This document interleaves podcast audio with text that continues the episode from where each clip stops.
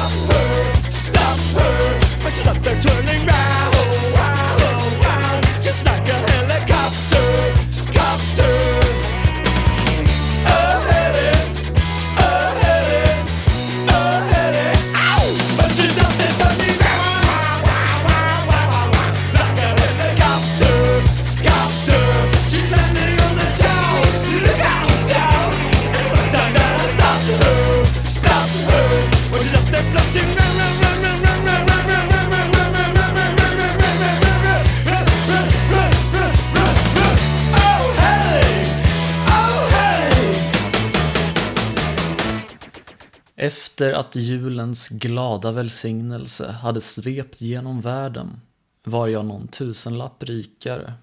Och när jag kom hem till Skorpionens gata hade jag och Anna redan bytt telefonnummer.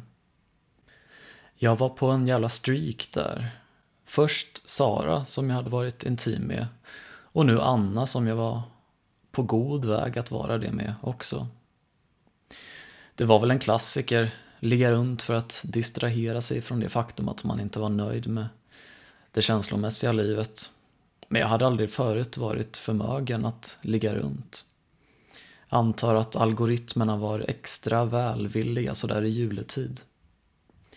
Kroppslig närhet hade jag börjat bli bekväm med. Det hade till och med blivit ett behov. Och sex, ja, jag är trots allt en sexuell varelse med en kötslig åkomma som kliar och ber om att bli kliad då och då. Fortfarande var det dock en småäcklig och prestationskrävande verksamhet. En, en del är liksom varför jag ville ha sex var någon slags prestige.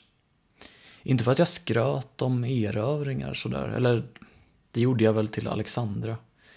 Men det kändes inte som grabbigt locker room talk utan mer som en vänskaplig berätta om allt öppenhet.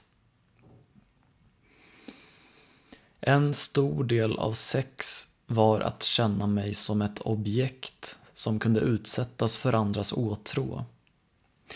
Om det var så att jag var fördömd till ett liv av one night stands och inga varaktiga meningsfulla relationer vore det optimalt att ta ett ligg var tredje månad ungefär för att regelbundet bli påmind om att jag var värd något i den jag är istället för i vad jag gör.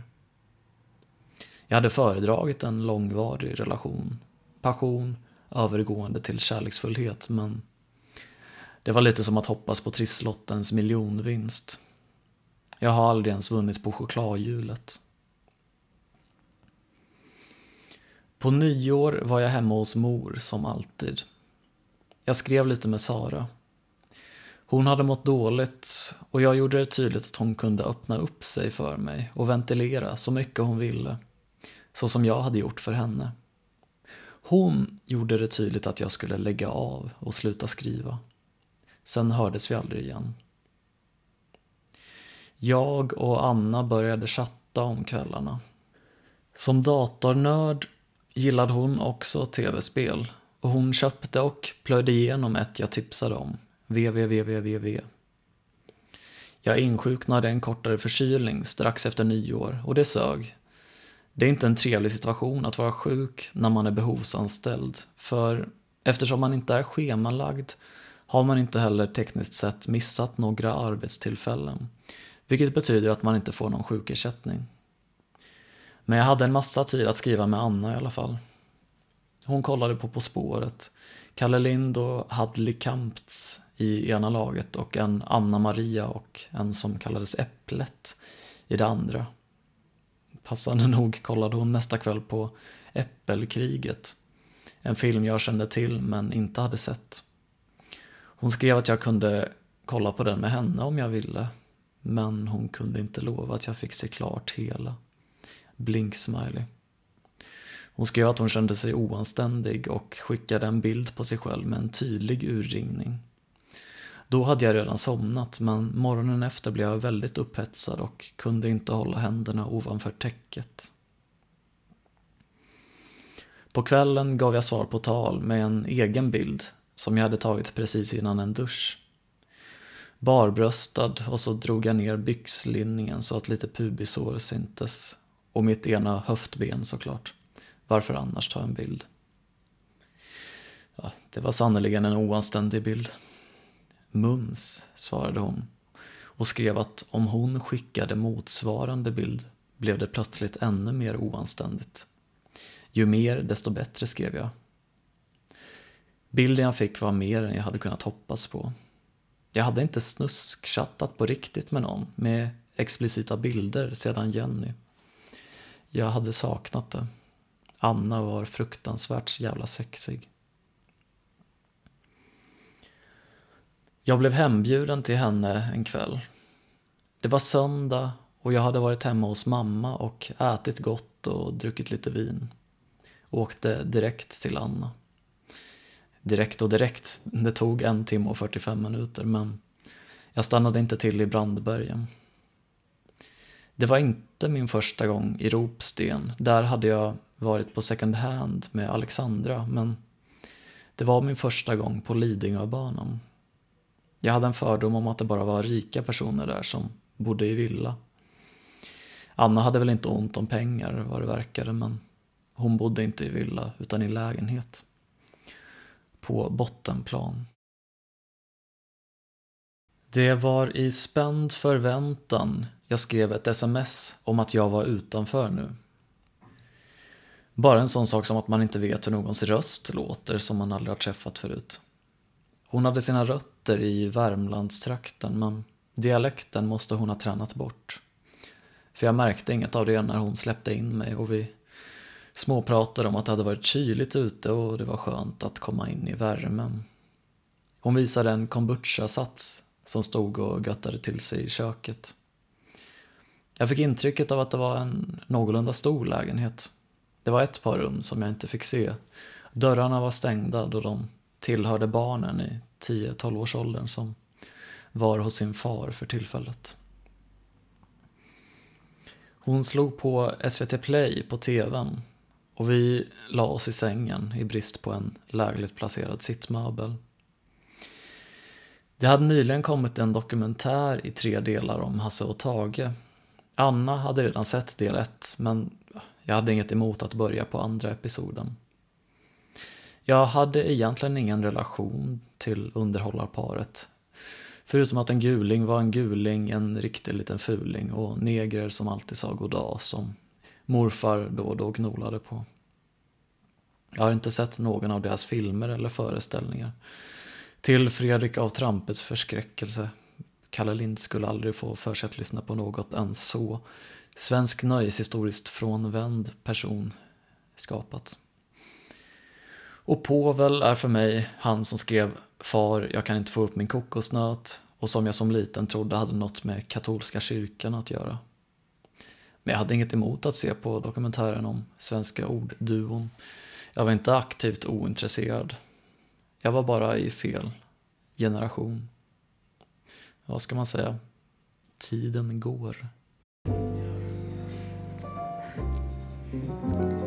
Och Ingrid Bergman log rart och ömt mot Humphrey Bogart i vit tropikkavaj. I baren drog en pianist as time goes by.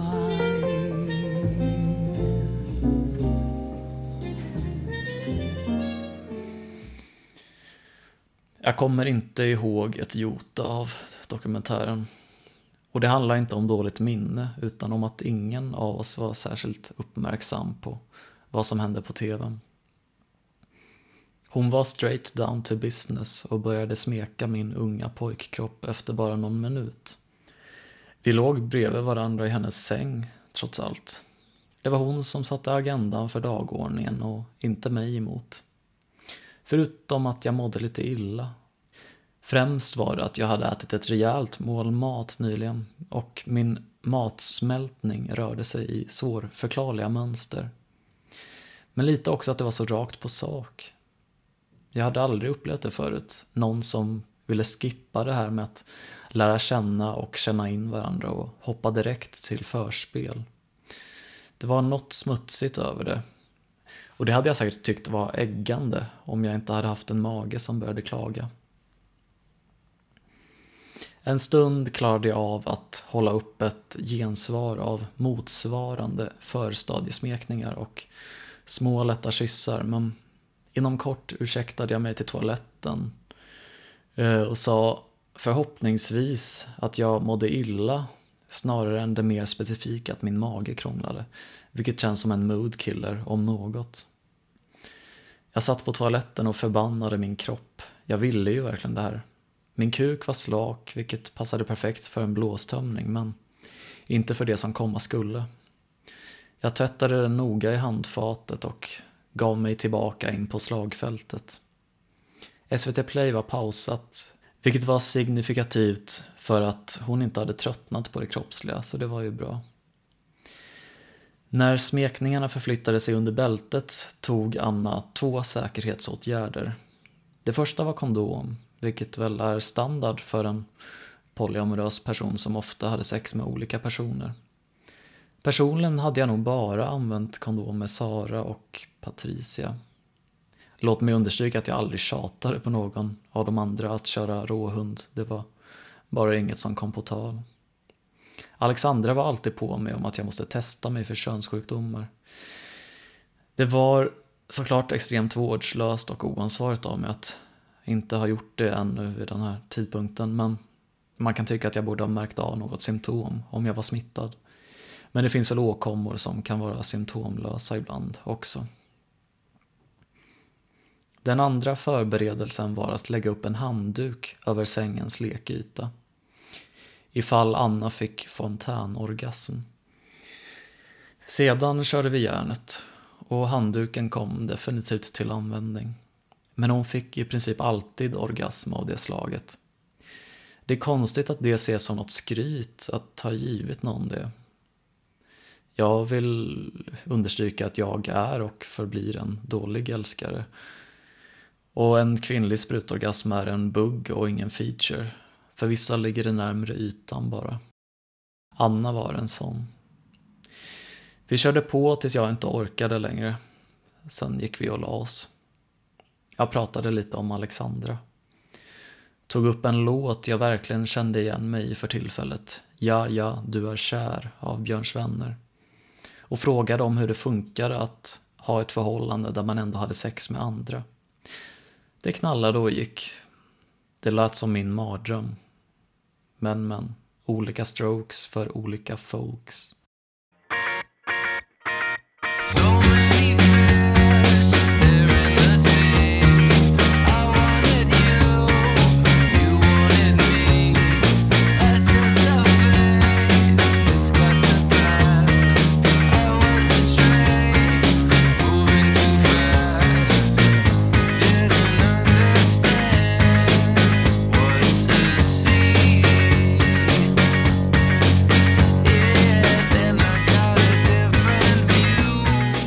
Dagen efter följde hon mig till Lidingöbanan och hon sa med en tyst röst att vi just hade passerat två klasskompisar till hennes dotter.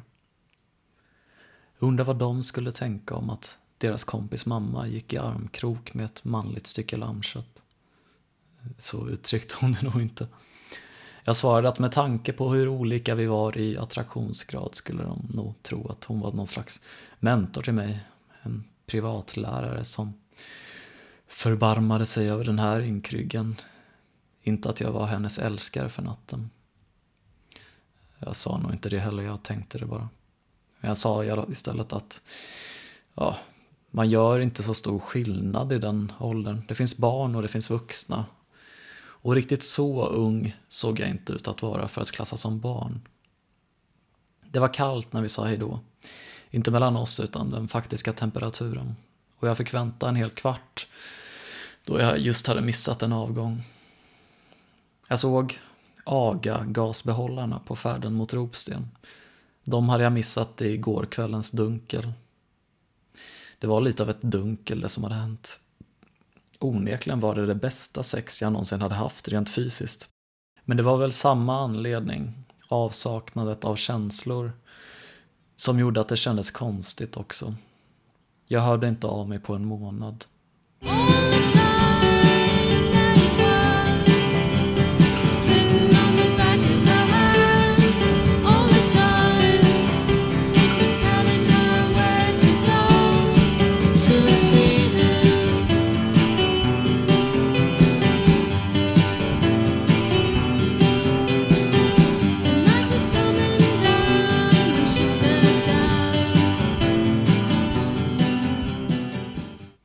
En av de första sakerna vi glada klubbarrangörer behövde för att säkerställa succé var ett namn. Popklubben skulle nämligen bli en succé var det tänkt. Nej, prova igen. Med lite mer svung den här gången. Det var bestämt på förhand att klubben skulle bli den bästa den här satansstaden någonsin hade skådat. Inga halvmesyrer här inte. Kristina var ju grafisk designer och därför per automatik mest kvalificerad att sköta marknadsföringen av oss tre. Med hästlängder. Och lagen av reklam var yta, fånga folks uppmärksamhet och på ett ögonblick dra in dem innan de ens hunnit inse vad som hade bedårat dem så. Skokräm, lack, puts, hela konkarongen. Yta före innehåll och form före funktion. Det fanns gott om tid att fylla på och späcka schemat med godbitar. Men att bygga hype är en ädel konst och måste planeras strategiskt och genomföras utförligt och exakt en god tid i förväg. Ett slagkraftigt namn var nödvändigt. Ett skimrande fiskedrag och hook i ett. Vi landade på popkällan. Ett litet steg för mänskligheten, ett stort steg för oss. Musiken var såklart viktig också. Jag och Robert skulle dela på uppgiften. Det var egentligen konstigt att jag gjorde det eftersom Robert var DJ och jag inte. Men jag hade väl inget annat att bidra med egentligen. Det var ett jobs program för en fail son till kulturman som bara var med för att han råkat sitta vid samma bord. Jag klarade mig på den smala tråd som var folks obekvämlighet att säga nej och utelämna den töntiga killen i hörnet. Det var sannerligen både en välsignelse och en förbannelse. Men jag var van, inkvoterad som vanligt. I och för sig tänkte jag, hur svårt kan det vara? Bara sätta ihop en god spellista och köra på. Nej, nej, nej, informerade Robert.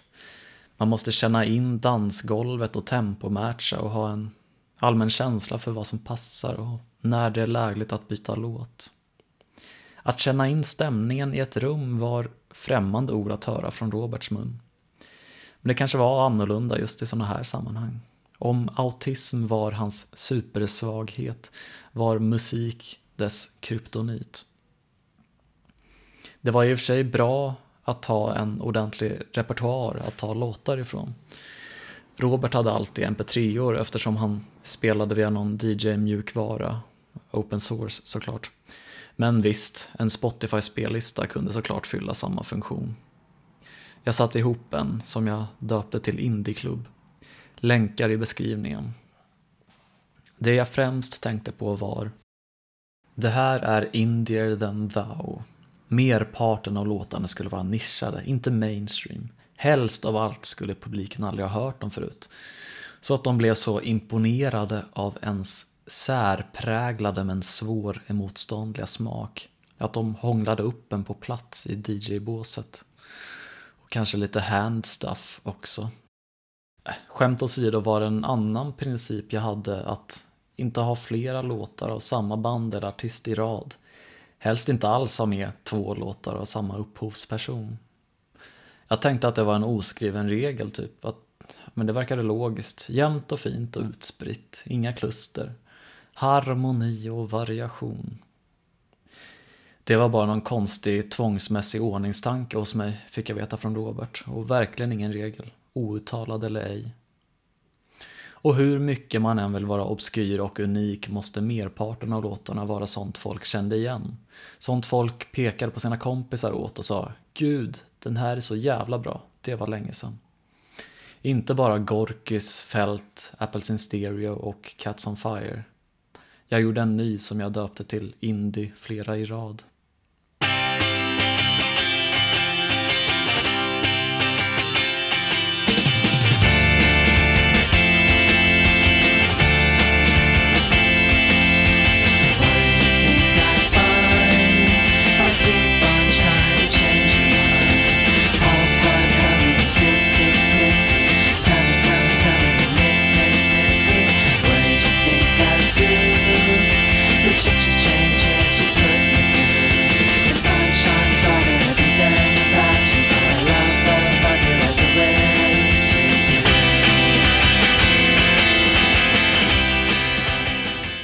Alexandra blev mer och mer involverad ju mer tiden gick.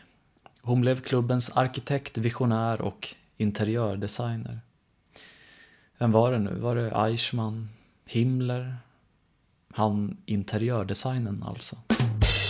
Hon hade en massa idéer om hur man kunde göra något extra av kvällen. Mer än bara ett torrt dansgolv och en våt bar. Hur man kunde skapa en upplevelse som folk mindes lång tid framöver. Hon hade verkligen platsat på Gröna Lund. Där det snackades så mycket om att skapa mervärde i parkens gästmöten. Alexandra tyckte att vi skulle ha dekorationer och kulörta ljusslingor hängande från taket. Och kanske till och med en projektor att visa passande mönster, klipp och bilder på väggen i källaren. Förmodligen skulle summa summarum bli att vi la ner mer pengar på kvällen än vi fick tillbaka på procent i baren. Men kunde man sätta ett pris på att pränta in en afton i folks minnen? Alexandra pratade ofta om sin kompis Finn. Han var bög och knarkade mycket och skulle skaffa barn med sin kille. Alexandra sa att hon gärna skulle ha varit deras surrogatmamma. Hon kom ibland in på sin barnlängtan. Den biologiska klockan hade börjat ticka tidigt för henne. Men de hade hittat en annan tjej som anmält sig frivillig. Någon fag-hag i en Facebookgrupp. Mig veterligen var Finn den första personen jag visste var bög som jag träffade och pratade med. Jag vet inte om det säger mer om min lantisbakgrund eller min inskränkta sociala krets. Man kan tycka att det vore bra om det kom någon till skolan från RFSL och presenterade sig. Kanske erbjöd sig att skaka hand med eleverna. Skaka hand med en bög så får du det överstökat. Bredda dina vyer. Det låter helt oproblematiskt. Jag hade aldrig skakat hand med en bög. De kanske hade en speciell handshake som bara andra bögar förstod. Inget jag fick veta den här aftonen, ty Finn tog inte i hand han kramades.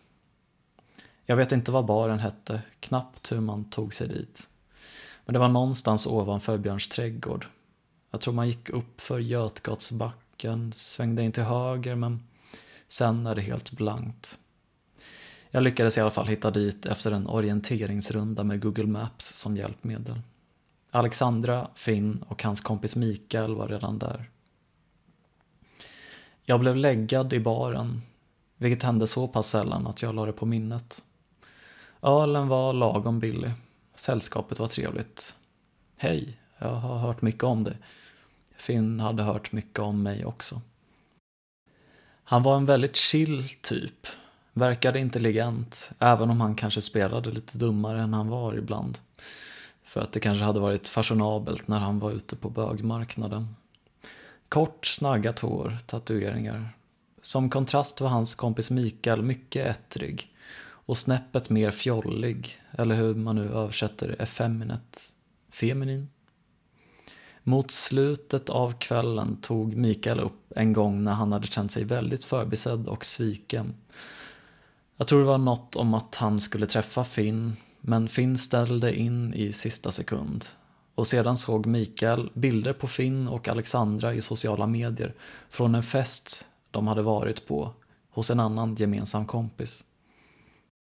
Jag förstod, hade mått dåligt jag också, men jag trodde inte att jag hade tagit upp det, speciellt inte i ett sånt här sammanhang. Han verkade inte konflikträdd i alla fall. Jag fick senare höra från Alexandra att situationen hade varit något mer komplex än sättet han beskrev det på och att Mikael alltid höll på att ställa till drama omkring sig och utmåla sig själv som offer. Obviously something's gotta be done. I'm such a drama queen. Every time, time, time we meet, and you don't give a shit. A junkie, an addict, a slave for your love,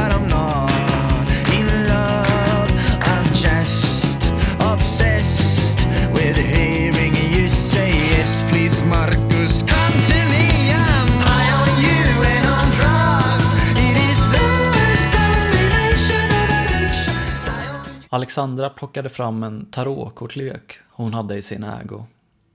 Hon hade inte köpt den. Det gjorde hon tydligt. För då skulle magin inte funka. Jag vet inte hur hon hade kommit över den i så fall. Om hon kanske hittat den på gatan eller hintat starkt till en kompis om att köpa en till henne i present. Undrar om magin fortfarande är intakt om man stjäl en från en butik. Jag himlade då åt allt sånt. Mumbo jumbo, barnsligt, vidskepelse. Men jag spelade med för att vara henne till lags. Det spelar väl ingen roll.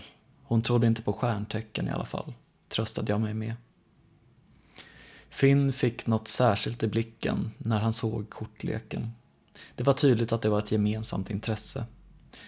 Jag lät mig spås och ser man på, inom det kommande året skulle jag träffa mitt livs kärlek. Ja, visst. Säkert. Men hon kommer inte känna samma för mig. Jo, jag lovar. Korten ljuger aldrig. Vi får väl se. Av någon anledning började jag prata med två svennebrudar strax innan kvällen tog slut. Jag kände mig väl lite utanför bråket, Mikael ställde till med. De hade aldrig hört talas om Bellen Sebastian eller Elliot Smith och blev alldeles förskräckta när jag råkade nämna att jag hade knarkat. Kul att Hem och Skola lyckats nå ut till två unga tråkmånsar i alla fall. Det var inte den enda gången jag var ute på lokal och pratade med två svennebrudar. En annan gång var på Kellys. Jag hade hittat ett ledigt bord för mitt sällskap. Av vilka vissa inte hade kommit än. Någon var på toa och någon stod i barkön. Då började två fjortisbruttor snacka med mig. Och de verkade väldigt intresserade av allt tråkigt jag hävde ut mig om mig själv. Lite misstänksamt nästan. Vad fan, jag spelade inte hockey, fiskade inte och tränade inte ens. Sanningen kom såklart fram när de bad, snälla, snälla, om jag skulle kunna vara så snäll och köpa varsin öl till dem. Tji fick de. Jag var förmodligen ännu fattigare än de var och hade inte varit intresserad ändå. Och de försvann snabbare än blixten. Det är lätt att bli kvinnoskeptisk, men hade jag befunnit mig i samma position och varit lika skamlös hade jag garanterat kört med samma fula tricks. En annan gång tog jag med Elias att dricka med mig och Alexandra. Vi var på Söderkällan och jag drog ganska fort ner till toaletten och ställde mig i kö. Jag fick vänta länge och kön växte stadigt. Man hörde att de var två där inne, de pratade högljutt. Jag misstänkte kox i lasten och att köparen nu provade varan för att se till att det var bra skit. Jag var inte en som knackade på och bad dem att skynda på. Det var däremot en av dem som stod bakom mig i kön. Så han knackade på och backade lägligt tillbaka till sin plats i takt med att skinnbollen med wife-beater öppnade dörren och kollade runt med uppjagad blick. Han fick syn på mig, varefter han tog ett hårt tag om min arm så att det började göra ont och röt till rejält. Har du bråttom eller? När jag kom upp igen var det Elias tur att inspektera porslinet. Han hade bara druckit tre stora starka men mådde ändå illa. Men han var ju också ovan vid att dricka något starkare än folköl. Han tog faciliteten i anspråk två timmar. Under tiden tog Alexandra upp en idé hon hade, att hon och Finn skulle ha ett tarotbord under popkvällen, dit folk kunde gå och bli spådda. En fantastisk idé. Det går ju garanterat hem hos kulturmedelklasstjejerna som hänger på Söder. Den förståndshandikappade gamla gubben, eller om han var dövstum, förmodligen både och, kom fram och satte sig och försökte kommunicera. Lika icke framgångsrikt som varje gång när man var på Söderkällan och hade oturen att få honom som bordsgäst. Jag blir riktigt obekväm när folk försöker kommunicera med mig utan att bemästra kommunikation. Sådana barn pratar med en, som inte riktigt har lärt sig språket och man inte hör eller förstår vad de försöker säga. Söderkällagubben pratar i och för sig inte. Han kommunicerade enbart genom att peka och göra små begränsade handgester och att le. Han satt och doppade sin tepåse i ett kallt glas vatten, som han också gjorde varje gång. Han var för jävla skum. Mitt rum började gå ner sig rejält. Jag hade väl behärskat renligheten och ordningens konst under sommarens anställning på Gröna Lund. Det hade varit en av få saker jag utförde exemplariskt. Jag fick till och med beröm från teamledarna på hur jag i detalj rengjorde minsta millimeter av enheten. Jag var mycket förtjust i att leta damm varstans den gömde sig. Oftast på ställen som knappt ens var synliga för oss som jobbade, för att inte tala om kunderna. Det var mest en ursäkt för att inte behöva hantera gästmötet och pracka på en massa onödig skit i merförsäljningens ädla namn. För mig kändes det mångdubbelt mer meningsfullt att sitta med buntband och pilla ur skräp ur ventilationshålen till datorns fläktar. Och stimulerande för ADHD-hjärnan. Utjämna alla irregulariteter i ytor, skapa ordning i kaoset. Hemma var det en helt annan femma. Det var någon psykologisk mekanism som skapade en blockering mot att ta tag i det. Som om det var tydligt zonat. Vissa har ju så att sängen enbart är till för sömn, på sin höjd sex också. Det ska vara bra sömnhygien. Kroppen lär sig att det här är platsen där man sover. Så när man lägger sig där somnar man snabbt. Jag hade då ingen sömnhygien, utan gjorde allt i sängen. Hade ingen annan möbel, förutom två obekväma stolar. Men de förlorar lite sin funktion när man inte har något bord. Hade inget bord, vänta lite, du kunde väl köpa ett litet skrivbord bara? Eller det behövs nog inte ens, finns gott om bord att hämta gratis. Ja visst, men då kan man lika gärna säga att jag bara kunde städa regelbundet. Så enkelt var det kanske för andra, men inte för mig. Poängen var i alla fall att en sak hade jag klarat av att separera i två distinkta zoner. Vi hade jobbet, där man utförde arbete, och hemmet, där man ägnade sig åt fritidssysslor. Städning låg i kategorin arbete och var av den anledningen i princip omöjlig för mig att utföra om det inte föregicks av någon brådskande omständighet. Att få besök var en sån sak, men jag fick aldrig besök. Och jag bjöd aldrig hem någon, eftersom det var så ostädat. Inte för att jag direkt hade någon att bjuda hem. Jag gjorde ibland fruktlösa försök med Alexandra, men ärligt talat, vad skulle vi göra här? Sitta och dricka vingroggar? Det var ju det vi gjorde i Husby, men där hade vi i alla fall en soffa och en TV. Nej, jag skulle behöva hitta en inre motivation om jag någonsin skulle hitta en lösning på den här röran. En sak jag hade lyckats med var att hitta en bra kvällsmatsrutin. Lidl sålde förpackningar med tre helt okej fryspizzor för 35 spänn. På med lite extra ost på det och du fick dig en smarrig middag för 15 spänn utan att kräva större ansträngning än att stoppa in i ugnen och hoppas att du inte brände dig när du tog ut plåten. Krävde ingen egentlig disk heller, vilket var en stor fördel. Det var en av de främsta anledningarna till att jag inte lagade vanlig mat. Förberedelsen och efterarbetet. Fryspizzan behövde inte ens tallrik, bara att dubbelvika kartongen för att förhindra fettet från att läcka ut. Och du är ready to go. Bestick behövdes dock, men de såg jag inget problem med att återanvända i alla fall fem gånger. Sen låg de bara där i mitt rum någonstans i en hög av gamla kartonger. Akten i sig hade jag ingen att skämmas inför för att jag utförde, men att gå genom vardagsrummet, där min rumskamrat var dygnet runt, med en massa gammal disk var lite väl skämmigt. Och sedan behöva lägga dem i blöt och lösa upp gamla matrester för att ens kunna börja diska. Det fanns en diskmaskin men den var ständigt full och jag visste inte hur man satte igång den. Nej, jag undvek allt sånt. Varför diska när man kunde hushålla med det man hade istället? Det fanns gott om rationaliseringar för det, de flesta anknutna till miljön, men den brydde jag mig inte om. Jag var transparent inför mig själv, såg ingen anledning till att ljuga. Jag var lat bara. Vanity with your older sister. I am easy catchy cat, she is as pure as a cold driven snow.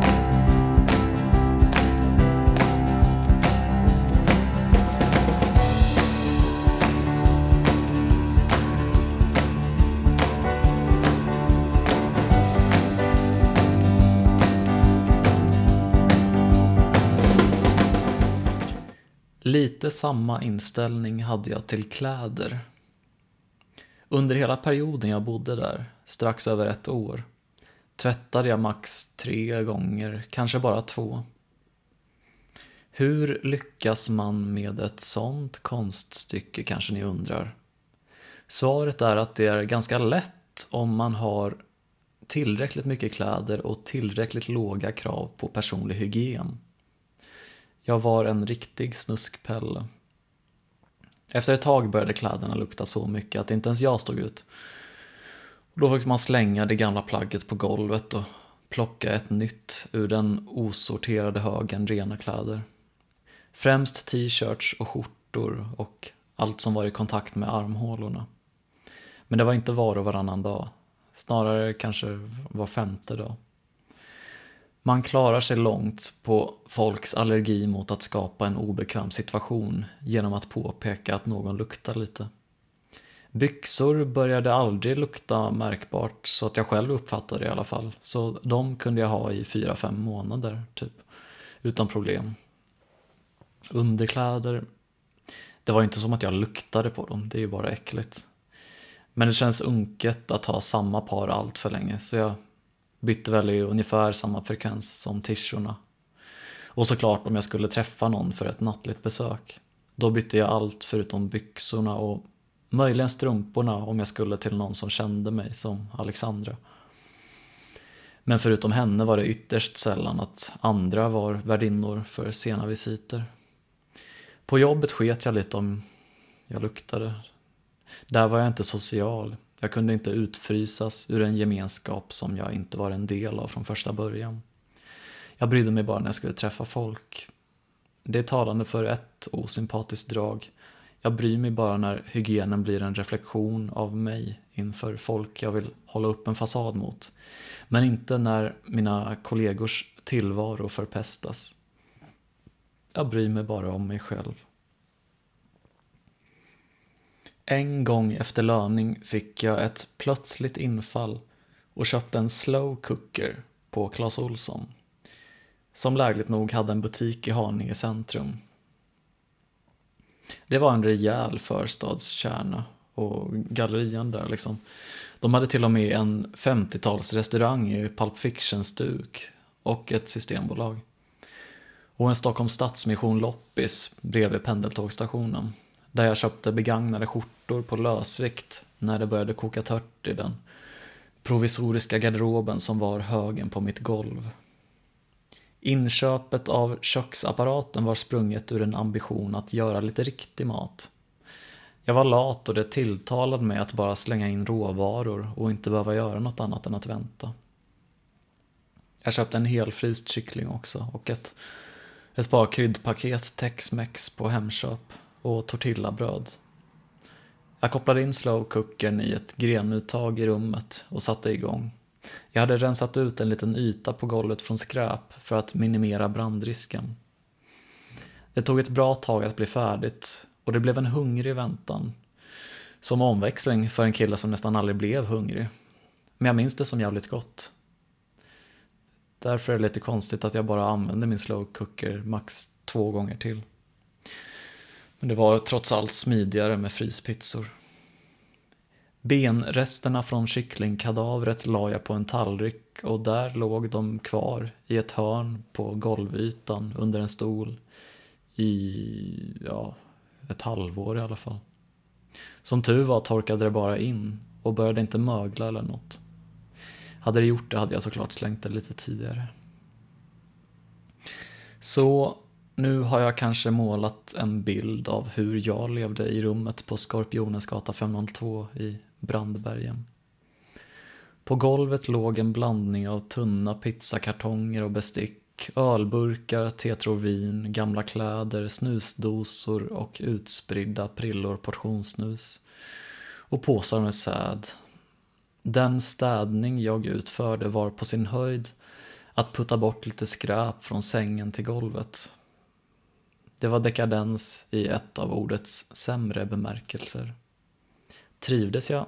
Nej, absolut inte. Men jag orkade inte bry mig tillräckligt mycket för att göra något åt saken. Jag hade så mycket med allt annat. Ekonomin och jobbet och relationer och allt. Dessutom bodde jag nästan på halvtid hos Alexandra. Jobbet var absolut inte optimalt. Jag var inte skapt för slit och släng-tillvaron att ställa klockan varje morgon och inte veta om telefonen kommer ringa. Det gick inte att planera efter på grund av osäkerheten. Oftast hade jag druckit kvällen innan, antingen ute på lokal eller hemma hos Alexandra. Även om jag inte hade gjort det hade jag förmodligen gått och lagt mig sent. Och även om man inte är bakis påverkas ens omdöme av att vara nyvaken och trött. Detta i kombination med att jag inte kände att jag kunde balansera mitt sociala liv med att jobba två dagar i rad gjorde att jag sällan jobbade mer än två dagar i veckan. Det optimala vore att jobba måndag, onsdag, fredag, men det förutsatte att det fanns behov för att ta in någon de specifika dagarna och framförallt för att kalla in någon som hade för vana att tacka nej när jobb erbjöds. Allt detta gjorde att ett lönebesked på 8000 efter skatt hade varit en extremt bra månad under den här perioden. Inget gjordes lättare av att det nu var vinter med snö och allt vad det innebar.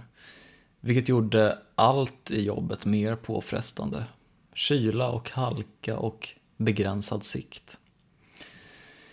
Alltihopa ställdes på sin spets när chefen Manne en dag, när jag hade tackat nej till arbete en gång för mycket, ställde mig mot väggen och påpekade att jag på min intervju hade sagt att jag kunde jobba varje dag.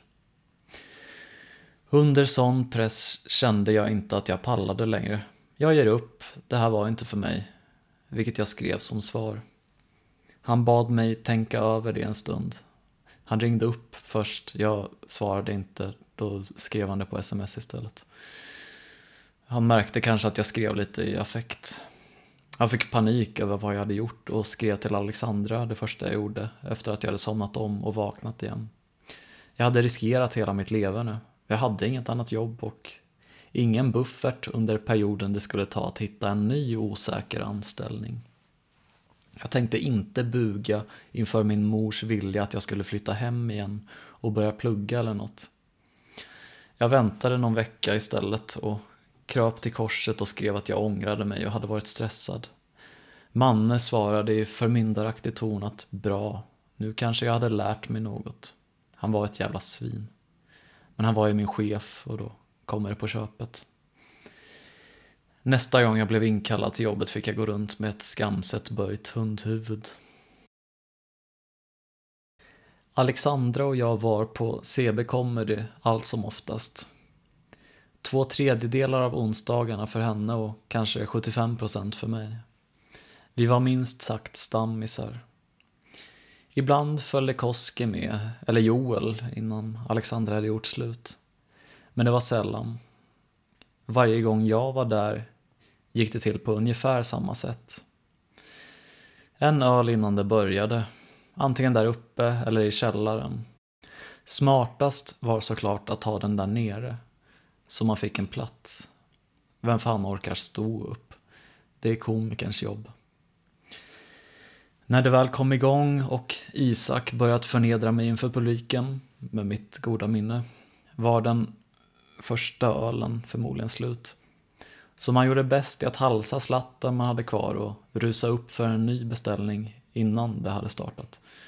Så att man slapp tränga sig förbi folk mitt i ett set. Mer öl i pausen.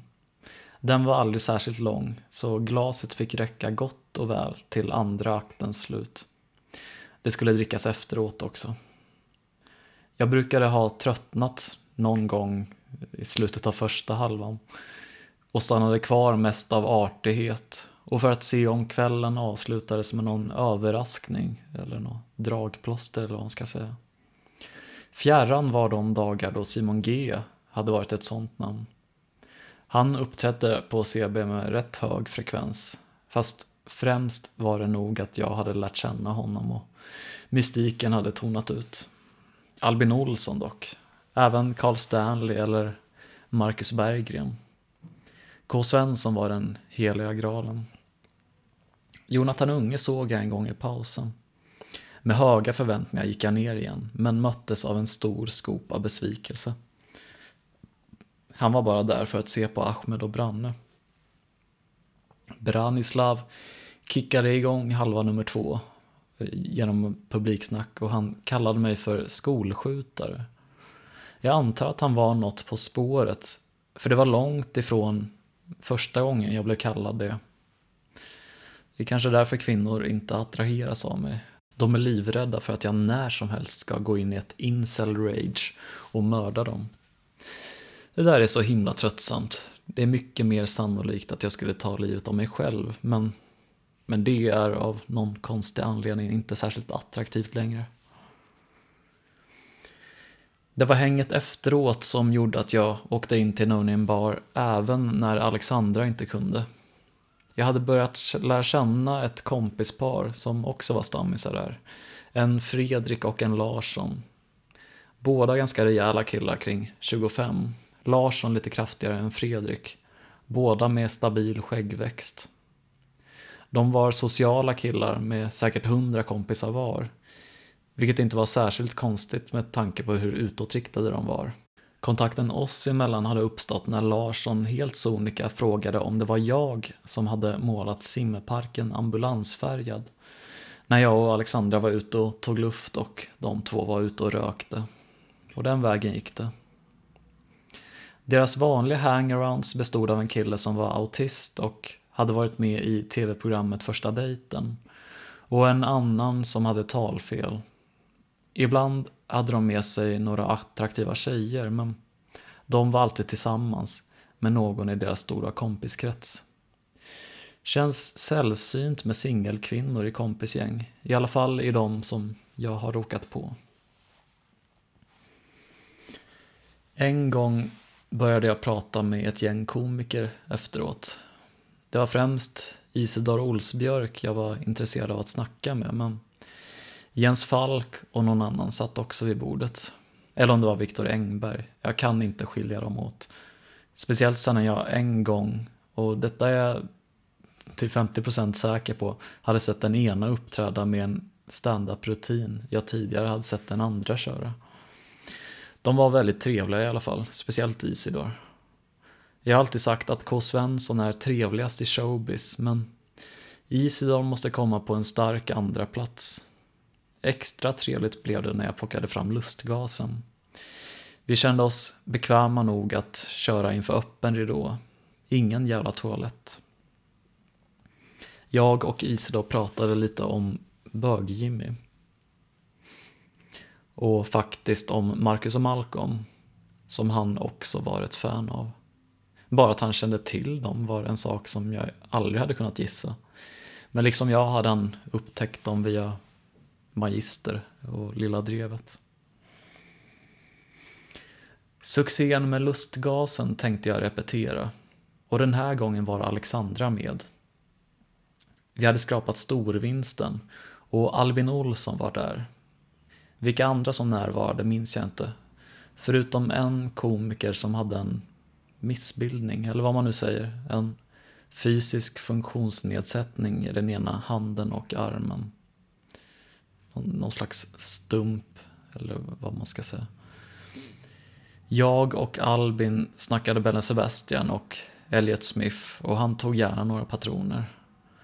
Jag minns inte om hans tjej Ramona hade blivit gravid och fött ännu, men annars hade han säkert tagit lustgas med Gärdenfors tidigare. Vad jag minns är att hans käresta snart skulle fylla år och han funderade på att göra en låt till henne. Vilket tillfälle tänkte jag, nu när det hade etablerats att vi delade musiksmak. Och jag erbjöd honom möjligheten till ett samarbete. vilket han i fyllan och efterdyningen av ruset tackade ja till. Han höll inte det löftet, vilket är en av anledningarna till att jag numera klassar Albin som opålitlig. Men jag återanvände låtidén senare till vignetten för podden Primavera som jag har tillsammans med Ante Wiklund, apropå Marcus och Malcolm. Så något fick jag ut av det.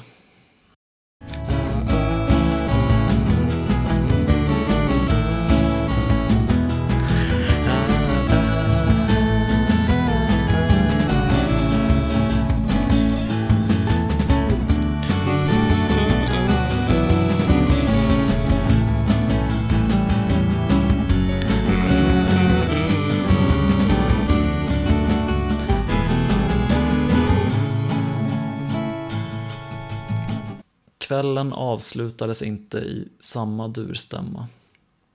Alexandra pratade med komikern med funktionsnedsättning. Värt att nämna här för kontext liksom är att Alexandras första pojkvän hade haft ett liknande handikapp men ännu värre. Jag tror kanske inte han hade några armar alls. Han satt i rullstol också och eh, gränserna mellan pojkvän och personlig assistent var väldigt luddiga. Det hon tyckte sig ha lärt från Adam, som han hette, var att man inte ska kolla bort och ignorera elefanten i rummet. Det blir lite som när någon har dött. Folk är så rädda för att göra fel att de låtsas som att man inte finns. Det är med detta i åtanke som Alexandra frågade komikern om hon fick röra vid hans hand. Allt därefter är suddigt, men jag minns bara att jag ville därifrån och undfly den extremt cringiga sociala situationen. Han sa att det var extremt kränkande sagt och jag kände mig som om jag befann mig i Peep Show eller Curb, fast utan snuttefilten av att kunna pausa och spola förbi. Vi gick därifrån snabbt som fan. Jag känner fortfarande stor sekundär skam när jag tänker på det och jag tror inte att komikern i fråga har förlåtit mig ännu av ren association. Eh, det känns som att han har undvikit mig i sociala sammanhang. Ibland väckte utekvällarna med Alexandra svartsjuka. Oftast nere i källaren på Carmen. Som en gång när hon bjöd in ett gäng spanska killar. Vi satt och spelade kort och hon tyckte att det bara vore trevligt med lite tillökning.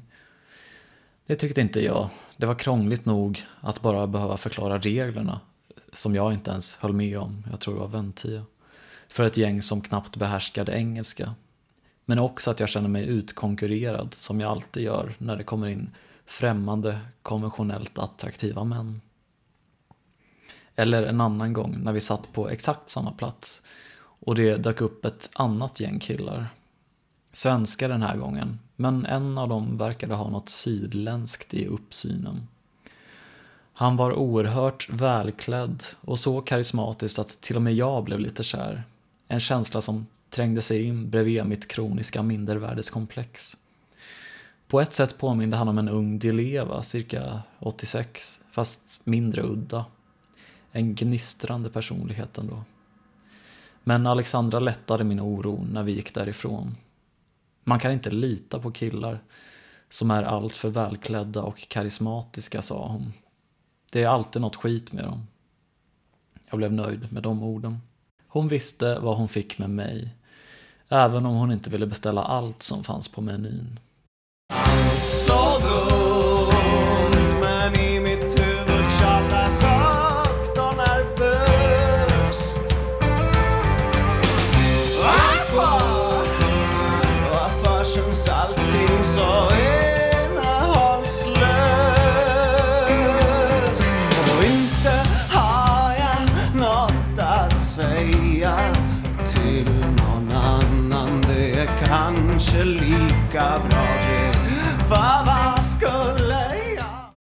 Och så var det en gång när jag var hemma hos Alexandra och såg en främmande detalj i hennes rum. Jag såg den. Den var från när jag var själv ute. Jag började prata med en snubbe på Kellys som erbjöd sig att teckna av mig. Det var ett väldigt snyggt porträtt i kulspetsblå bläck. Men sen, sa hon, blev han jobbig och propsade på att vi måste träffas igen. Och han var rätt tråkig i övrigt så... Så vad? Den var kanske inte inramad och upphängd på väggen men den stod på display i hennes bokhylla. Mer än hon hade gjort med något av mina porträtt. Jag hade blivit besegrad på den enda gren jag trodde att jag hade en ärlig chans i. Hon såg min besvärade min och besvarade den med att plocka fram ett anteckningsblock ur en liten låda. Här i kunde jag skriva något om jag ville, om vad jag kände för eller ville berätta för henne. Den hade använts en gång förut, av en kille hon dejtade ett tag som hette Vidar. Samma namn som en kille på hotellgymnasiet jag köpte gräs av. Alexandra ville samla på omdömen om sig själv. Kanske för att sitta och läsa när hon kände sig dissocierad och osäker på sig själv och vem hon var. Hmm. Ja, men såklart vill jag skriva en liten notis. Jag tänkte inte vara sämre än någon som hade det fåniga namnet Vidar. Nu citerar jag det jag skrev som avslutning på avsnittet. I mina bästa stunder kan jag se mig själv i andra. När jag är som sämst ser jag bara mig själv. Narcissus såg sig själv speglas i vattnet och blev så tagen att han satt kvar tills han dog. Ser jag mig själv i en spegel blir jag frånstött och äcklad. Jag vill bort därifrån och göra annat. Träffa folk, skapa, förstöra. Vad som helst för att glömma och distraheras från mig själv. Är inte det bättre? Men jag kanske är en narcissist. Jag vill slå mig själv i ansiktet, skada. Få andra att se mig som jag är. Men jag vågar inte. Du ser mig inte som jag är. Det är jag tacksam för. När du ser mig vill du inte ändra på något. Du vill inte ta risken att förstöra något. Du vill inte ens klippa mitt hår. När jag ser på dig vill jag inte klippa ditt hår. Men jag vill klippa sönder dina kläder. I små bitar, tills där inte finns något kvar. Så att jag kan se din kropp. Detta skäms jag över. Du är inget tygstycke jag kan klippa och klistra med. Det finns mycket jag skäms över när det gäller dig. Saker jag tänker på som jag inte kan berätta. Du är en människa precis som jag och oavsett vad du säger kan man inte vara fullt ärlig. Vi har båda våra kläder på oss. Jag kan inte se hela dig och du kan inte se hela mig. Det finns något vackert och mänskligt i det. När jag ser in i dina ögon kan jag få en glimt av mig själv. Den du ser. Jag kan bara vara ärlig med mig själv när jag mår dåligt. Och jag kan bara vara ärlig med dig när jag är onykter. Tack för att du finns, hjärta. Lovelen.